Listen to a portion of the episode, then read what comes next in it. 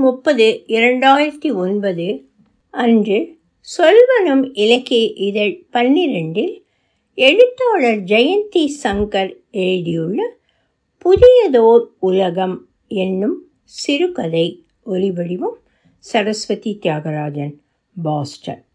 விளையாட்டு பாடமும் பயிற்சியும் மட்டும் எடுக்கும் எங்கள் வகுப்பாசிரியர் திரு ஆமாட் எங்களுக்கு வேறெந்த பாடமும் எடுக்கவில்லை என்று அறிந்த முதல் நாள் அன்று எனக்குள் இனம் புரியாத ஓர் உற்சாகம்.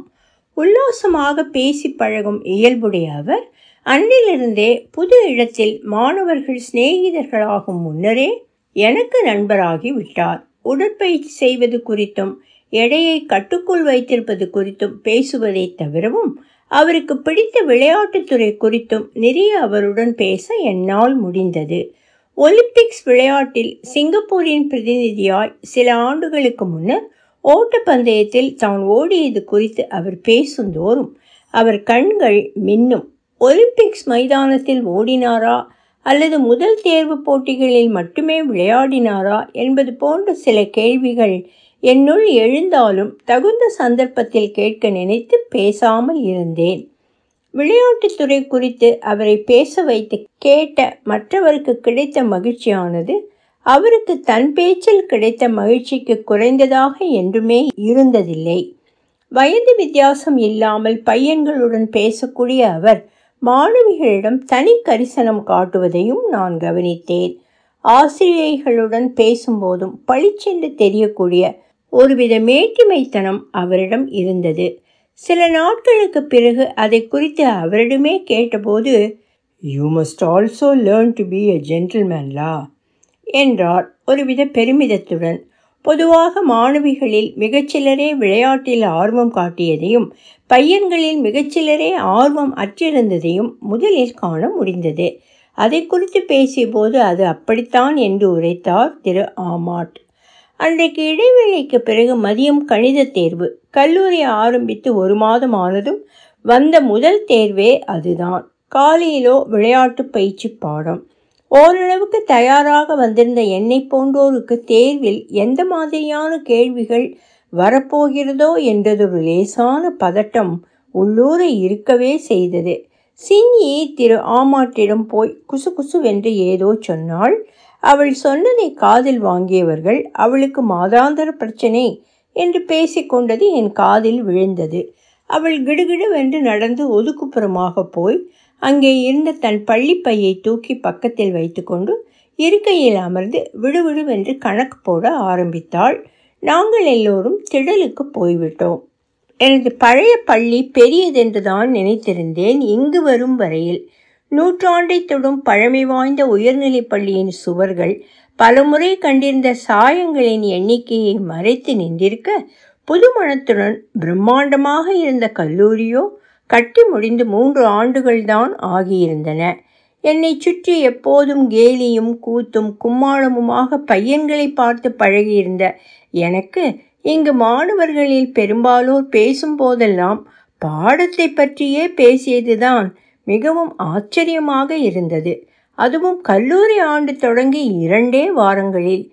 இரண்டாவது வாரத்திலிருந்து இடைவேளிகளில் விளையாட கூப்பிட்டால் வரும் சில பையன்களும் படிக்க ஆரம்பித்திருந்தார்கள். விளையாட புறப்பட்ட என்னை பார்த்த ஒரு சிலர் மட்டும் படிப்பதா விளையாடுவதா என்று யோசித்தது போல பட்டது. பள்ளியில் இடைவேளை விடுவதே பந்துதைக்கத்தான் என்று பழகியிருந்த கூட்டத்திலிருந்து வந்திருந்த எனக்கு இதெல்லாம் அதிசயமாக இருந்தது. பழைய பள்ளியில் சாப்பிடுவதையெல்லாம் மறந்துவிட்டு ஒரே ஒரு மைலோவை மட்டும் வாங்கி உறிஞ்சு கொண்டே ஓடி மைதானத்துக்குள் புகுந்து கொண்ட நாட்கள்தான் அதிகம். தொடக்க கல்லூரியில் சேர்ந்து சில நாட்களுக்குள் எனக்கு பெரியதொரு கலாச்சார அதிர்வே ஏற்பட்டு விட்டிருந்தது. ஒரே நாட்டுக்குள் அதுவும் ஒரு சிறிய நகர நாட்டுக்குள் இருக்கும் இரு பள்ளிகளுக்குள் இத்தனை கலாச்சார வேறுபாடுகள் நிலவக்கூடும் என்று முன்பு எப்போதுமே நான் கருதியதில்லை. தேசிய சேவை முடித்து பல்கலையில் சேர்ந்திருந்த என் அண்ணன் தீபனுடன் அது குறித்து பேசிய போதெல்லாம் செகண்டரி லைஃபே வேறடா. இப்போ நீ ஜூனியர் காலேஜில் இருக்க. முதல்ல அதை மறந்துடாத. உன்னோட பழைய ஸ்கூல் ஒரு எலீட் ஸ்கூல்னு உனக்கு தெரியுமில்ல? என்றோ அதுவும் இல்லாமல் அந்த பள்ளியில் பையன்கள் மட்டும் இருப்பானுங்க. இங்கே பொண்ணுங்களும் படிக்கிறது உனக்கு புதுசாக இருக்குதோ என்னவோ என்றான். எனக்கு என்னவோ இந்த வெளிப்படையான வேறுபாடுகளை எல்லாம் தாண்டி மாணவர்களின் போக்குகளே அதிகமும் வித்தியாசமாகப்பட்டது. ஆசிரியரால் திட்டப்பட்டால் உருகி கரைந்து காணாமல் போய்விடுவதைப் போல மாணவிகள் மிரள்வதைக் கண்டு எனக்கு மிக வேடிக்கையாக இருந்தது. சில பையன்களும் கூட ஏச்சு கிடைக்கும் என்ற பயத்துடனே பரபரவென்று வேலைகளை முடிப்பவர்களாக இருந்தார்கள். ஒவ்வொருவரும் வெவ்வேறு அக்கம்பக்கம் பள்ளிகளிலிருந்து வந்து சேர்ந்திருந்ததால் இருக்குமோ என்று பலவாறாக நினைத்து கொண்டேன். புதிது புதிதாக வேற்றுமைகள் கண்ணிலும் கருத்திலும் படப்பட எனக்கு நான்காண்டுகள் படித்த பழைய பள்ளியை மறப்பதும் கல்லூரியில் ஒன்றுவதும் சிரமமாகவே இருந்து வந்தது. அதிக எடை கூடிய மாணவர்களை மதிய உணவு வேளைகளில் கண்காணிக்க திரு ஆமாட் உணவக வளாகத்தில் திரிந்தபடி இருந்தார்.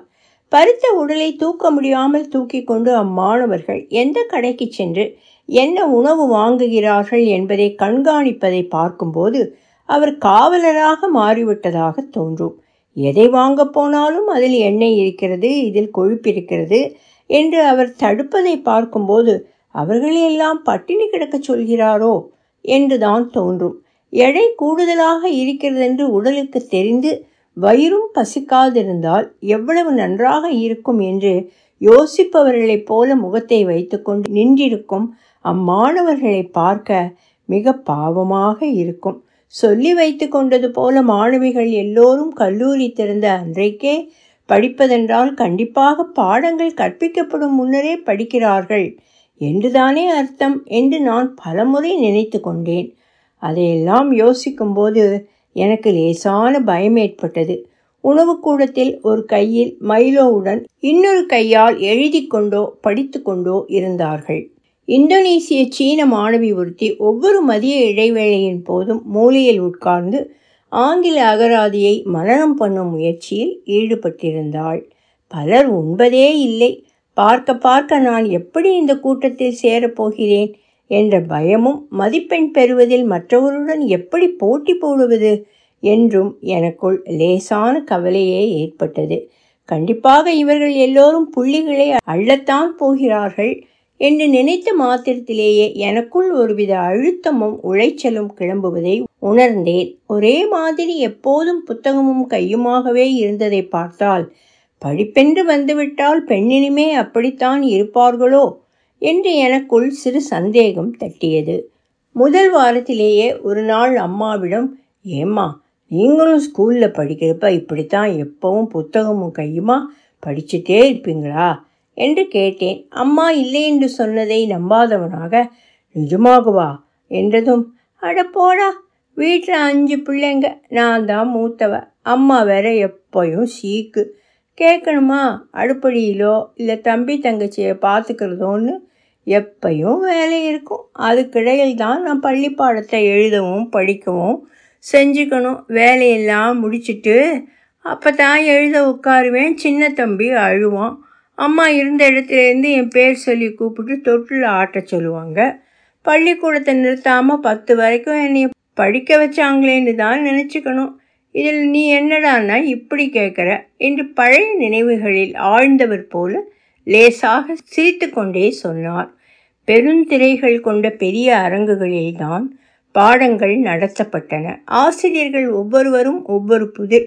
வேதியியல் ஆசிரியர் முதல் நாள் வந்ததும் பேசிய விதமும் கற்பித்த விதமும் மிகவும் மகிழ்ச்சி அளித்தது. விடவிடவென்று உயரமாகவும் மிடுக்காகவும் வந்து நின்ற திரு ஓங்கின் முகத்தில் விரிந்த புன்னகையில் ஒருவித குழந்தைத்தனம் மிளிர்ந்தது. நீண்ட விடுமுறைக்கு பிறகு வகுப்பிற்குள் நுழைந்திருந்த மாணவர்களுக்கு பத்தாம் வகுப்பு பாடங்களை மிகச் சாதுரியமாக நினைவுபடுத்திவிட்டு தனது பாடத்திட்டத்துக்குள் அவர் நுழைந்தபோது நாங்கள் எல்லோரும் நிமிர்ந்து உட்கார்ந்திருந்தோம். நகைச்சுவையாக பேசி கேள்விகள் கேட்டு எங்களை பாடத்தில் ஒன்ற வைத்தார். ஏற்கனவே புது பாடத்தை தானாக படித்து கொண்டு வந்திருந்த ஒரு மாணவி கேள்வி கேட்டு மடக்கும் நோக்கில் எழுந்து அவரிடம் கேட்ட கேள்விக்கு அவர் விடையளித்ததும் ஒரு மாணவன் கேட்ட மிக எளிய கேள்விக்கு அவர் விடையளித்த விதமும் ஒரே மாதிரியான ஈடுபாட்டுடன் இருந்தது. கேள்விகள் கேட்டால் தனக்கு பிடிக்கும் என்று சொன்ன அவரை எல்லோருக்குமே மிகவும் பிடித்துவிட்டது. இரண்டாவது வாரத்தில் திங்கட்கிழமை மதியத்தில் விளையாட்டு பாடத்தை முடித்த பிறகு சோர்வுடன் வந்து குளிரூட்டப்பட்ட அரங்கிற்குள் அமர்ந்ததும் தூக்கம் கண்களை சொக்கியது வழக்கத்தை விட அதிக கொட்டாவிகள் ஆங்காங்கே கிளம்பின. அன்றைக்கு தான் நாங்கள் எங்களுடைய இயற்பியல் ஆசிரியரை முதன் முதலாக சந்தித்தோம். பாடம் நடத்தியாயிற்று. அந்த கட்டத்தில் வேதியியல் ஆசிரியர் கேள்விகள் கேட்டால் பிடிக்கும் என்றாரே இவருக்கும் பிடிக்கலாம் என்று கருதி பிறர் எழும் முன்னர் நான் எழுந்து ஒரு கேள்வியை கேட்டேன். ஆசிரியருக்கு மிகுந்த கோபம் வந்துவிட்டது. கேள்வி கேட்கணுன்னா முன்னாடியே என்கிட்ட அப்பாயின்மெண்ட் வாங்கிட்டு குறித்த நேரத்தில் ஸ்டாஃப் ரூமுக்கு வந்து கேளு. இப்போ வாயை மூடிக்கிட்டு உக்கார் என்று கடுமையாக சொல்லிவிட்டார். சிறந்த பள்ளிக்கூடத்திலிருந்து வந்திருக்கிறோங்கிற அலட்டல் எல்லாம் இங்கே வேணாம். புரியுதா? எல்லோரும் என்னையே பார்த்தார்கள். அன்று முதல் திருமதி லீக்கு என்னை பிடிக்காது போனதென்று நினைக்கிறேன். எனக்கு விருப்ப பாடமான இயற்பியல் தவிர கணிதத்தையும் அவர்தான் கற்பித்தார். தொண்டையில் கிளம்பிய கேள்விகளை வாய்வழி வெளியேறி விடாமல் விழுங்கிவிட நானும் பழகிக் கொண்டேன். நீண்ட சத்தமான கொட்டாவிகள் ராகமாய் இழுக்கப்படும் போதெல்லாம் கொல்லென்ற சிரிப்பலைகள் உறங்குபவர்களை லேசாக உலுக்கிவிடும். சில நொடிகளிலேயே மீண்டும் எல்லோரும் அவரவர் உலகில் அமிழ்ந்து விடுவர். இதெல்லாம் நான் பார்க்காததா என்பது போன்றதொரு சுவாதீனத்துடன் அத்தனை அமர்க்களங்களுக்கிடையே ஆசிரியரும் தன் போக்கில் தன் கடமையை செய்தார். அரங்கில் நிலவிய குளிருக்கு இதமாக முழுக்கை அங்கேயே கல்லூரிக்கு கொண்டு வர பழகிய போது தூங்கிவிடாமல் இருக்க என்னென்ன வழிகள் இருக்கிறதென்றும் கற்றுக்கொள்ள ஆரம்பித்தோம். சிலர் கண்களை விழித்தபடியே சாமர்த்தியமாக தூங்கினர். ஓரிருவர் மிக தைரியமாக வெளிப்படையாகவே தலை சாய்த்து உறங்கினர். மாணவிகளில் ஒரு சிலர் பாடப்புத்தகத்துக்குள் ஃபேஷன் சஞ்சிகையை வைத்துக்கொண்டு படம் பார்த்தனர். பையன்களில் பலர் புத்தகத்துக்குள் ஜப்பானிய சித்திரக்கதை புத்தகத்தை வைத்துக்கொண்டு ரசித்து படித்தனர். பலர் கைத்தொலைபேசியை குடைந்தவாறு இருந்தார்கள். ஒழுங்காக பாடம் கேட்டு எழுதி கொள்ளும் ஒரு சிலரில் சின்னியையும் ஒருத்தி அபத்தமான கேள்வி என்று சிரிப்பார்களோ? என்றெல்லாம் மாணவர்கள் தயங்கிக் கொண்டு கேள்விகள் கேட்காமல் இருந்துவிடப் போகிறார்களே என்ற நல்ல அக்கறையுடன் குறுந்தகவல் வசதி செய்திருந்தார்கள். பாட நேர முடிவில் கேள்விகள் அனுப்ப. முதல் சில நாட்களில் இன்னைக்கு நீங்கள் சுமாரான அழகோடு இருக்கீங்க. அவனுக்கு அவளை பிடிக்கும். அவளுக்கு அவன் மீது ஒரு கண் என்பது போன்ற குறும்பு செய்திகள் தான் அனுப்பப்பட்டிருந்தன. நாளடைவில் உருப்படியான பாடம் தொடர்பான கேள்விகள் வந்தன. அவற்றிற்கு விடையளித்து முடிந்ததும் வகுப்பு முடியும். சேர்ந்த புதிதில் எனக்கிருந்த சின்னது முதல் பெரியது வரையிலான ஆச்சரியங்கள் நாளடைவில் மறையத் துவங்கின. என்னை தன்னம்பிக்கை உடையவன் என்று கருதிய சிலர் நான் அங்கு வந்து சேர்ந்திருப்பதும் நன்றாக படிப்பதும் கல்லூரிக்கு பெருமை என்று நினைத்த அதே சமயம் வேறு சிலரோ கர்வம் பிடித்தவன் என்று ஒரு முன்முடிவோடு தான் என்னை பார்த்தனர். முதலிலெல்லாம் பிரபல பள்ளிக்கூடத்திலிருந்து வந்திருக்கிறான் என்று அவர்கள் என்னை பார்க்கும் பார்வையிலேயே லேசான பொறாமை தெரிந்து வந்தது. சீக்கிரமே அது மறைந்து என்னையும் தம்மில் ஒருவனாக நினைக்க ஆரம்பித்த போது ஒரு வகுப்பு முடிந்து இன்னொரு வகுப்புக்கு போகும்போது வழியில் மாணவிகளில் சிலரும் கூட அருகில் வந்து பேச ஆரம்பித்திருந்தனர். அப்போதும் சின்னியை மட்டும் தூரத்திலிருந்தே என்னை கூர்ந்து கவனிப்பவளாகவே இருந்து வந்தாள். அவளுடைய வெறித்த பார்வைகளுக்கு என்னால் பொருள் கொள்ள முடியாமலே இருந்து வந்தது. நுருள் என்ற மாணவியும் எப்போதுமே அவளுடன் தெரிந்த வேறு மூன்று மாணவிகளும் சகஜமாக பேசினார்கள். தள்ளி நடலா நான் குள்ளமாக தெரிகிறேன்ல ஆமாம் நீ எப்படி இவ்வளோ உயரமாக இருக்க? உங்கள் அம்மாவும் அப்பாவும் ரொம்ப உயரமா? என்றெல்லாம் கேட்டனர். இல்லை ரெண்டு பேருமே சராசரி உயரம்தான். என்றால் நான் ஏதோ புழுவுகிறேன் என்று கருதினர். ஓரிரு மாணவிகள் மட்டும் தான் எதை குறித்தும் கவலைப்படாமல் சாப்பிட்டனர். என்னை பார்த்து நிறைய சாப்பிட்ற? ஆனாலும் எப்படி நீ இவ்வளோ ஒல்லியாக இருக்க? என்று கேட்ட அவர்கள் எல்லோரும் ஒரு நாளைக்கு ஒரு முறைதான். அதையும் யோசித்து யோசித்து ஒருவித குற்ற உணர்வோடு சாப்பிடுவார்களாம். நான் எல்லாமே சாப்பிடுவேன். சீஸ் ரோல் பீட்சா சாக்லேட் ஐஸ்கிரீம்னு எல்லாமே. எனக்கு வெயிட்டே போடாது. என்று சொன்ன என்னை ஒருவித பொறாமையுடன் பார்த்தார்கள். உயரம் குறைவாக இருந்ததே அவர்களை பருமனாக காட்டியதோ என்னவோ.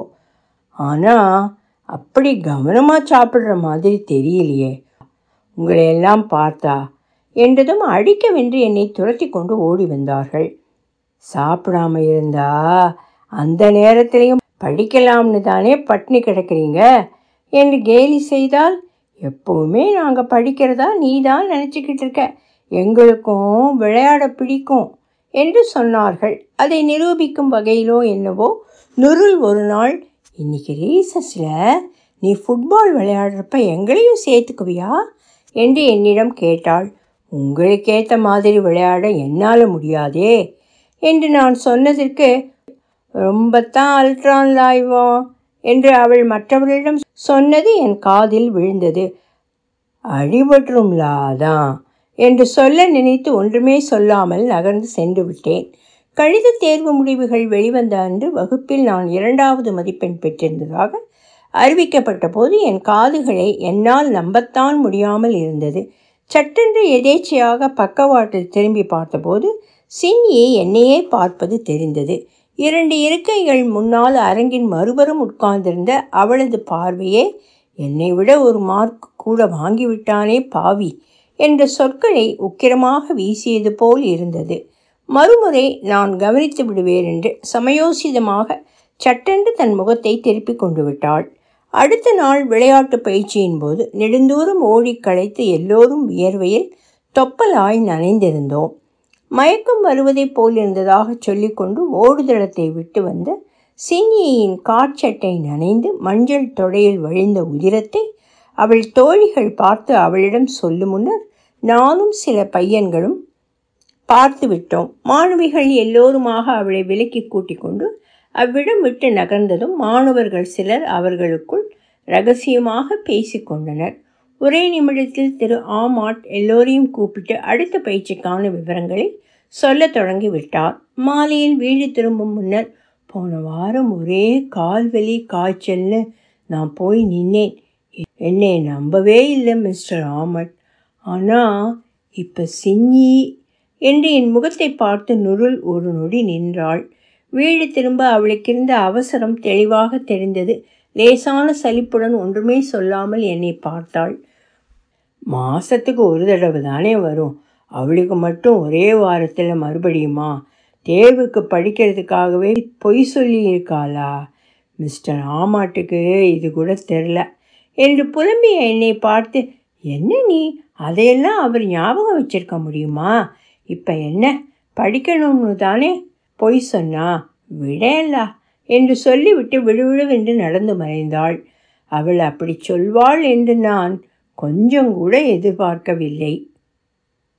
ஒலி வடிவம் சரஸ்வதி தியாகராஜன் பாஸ்டன்.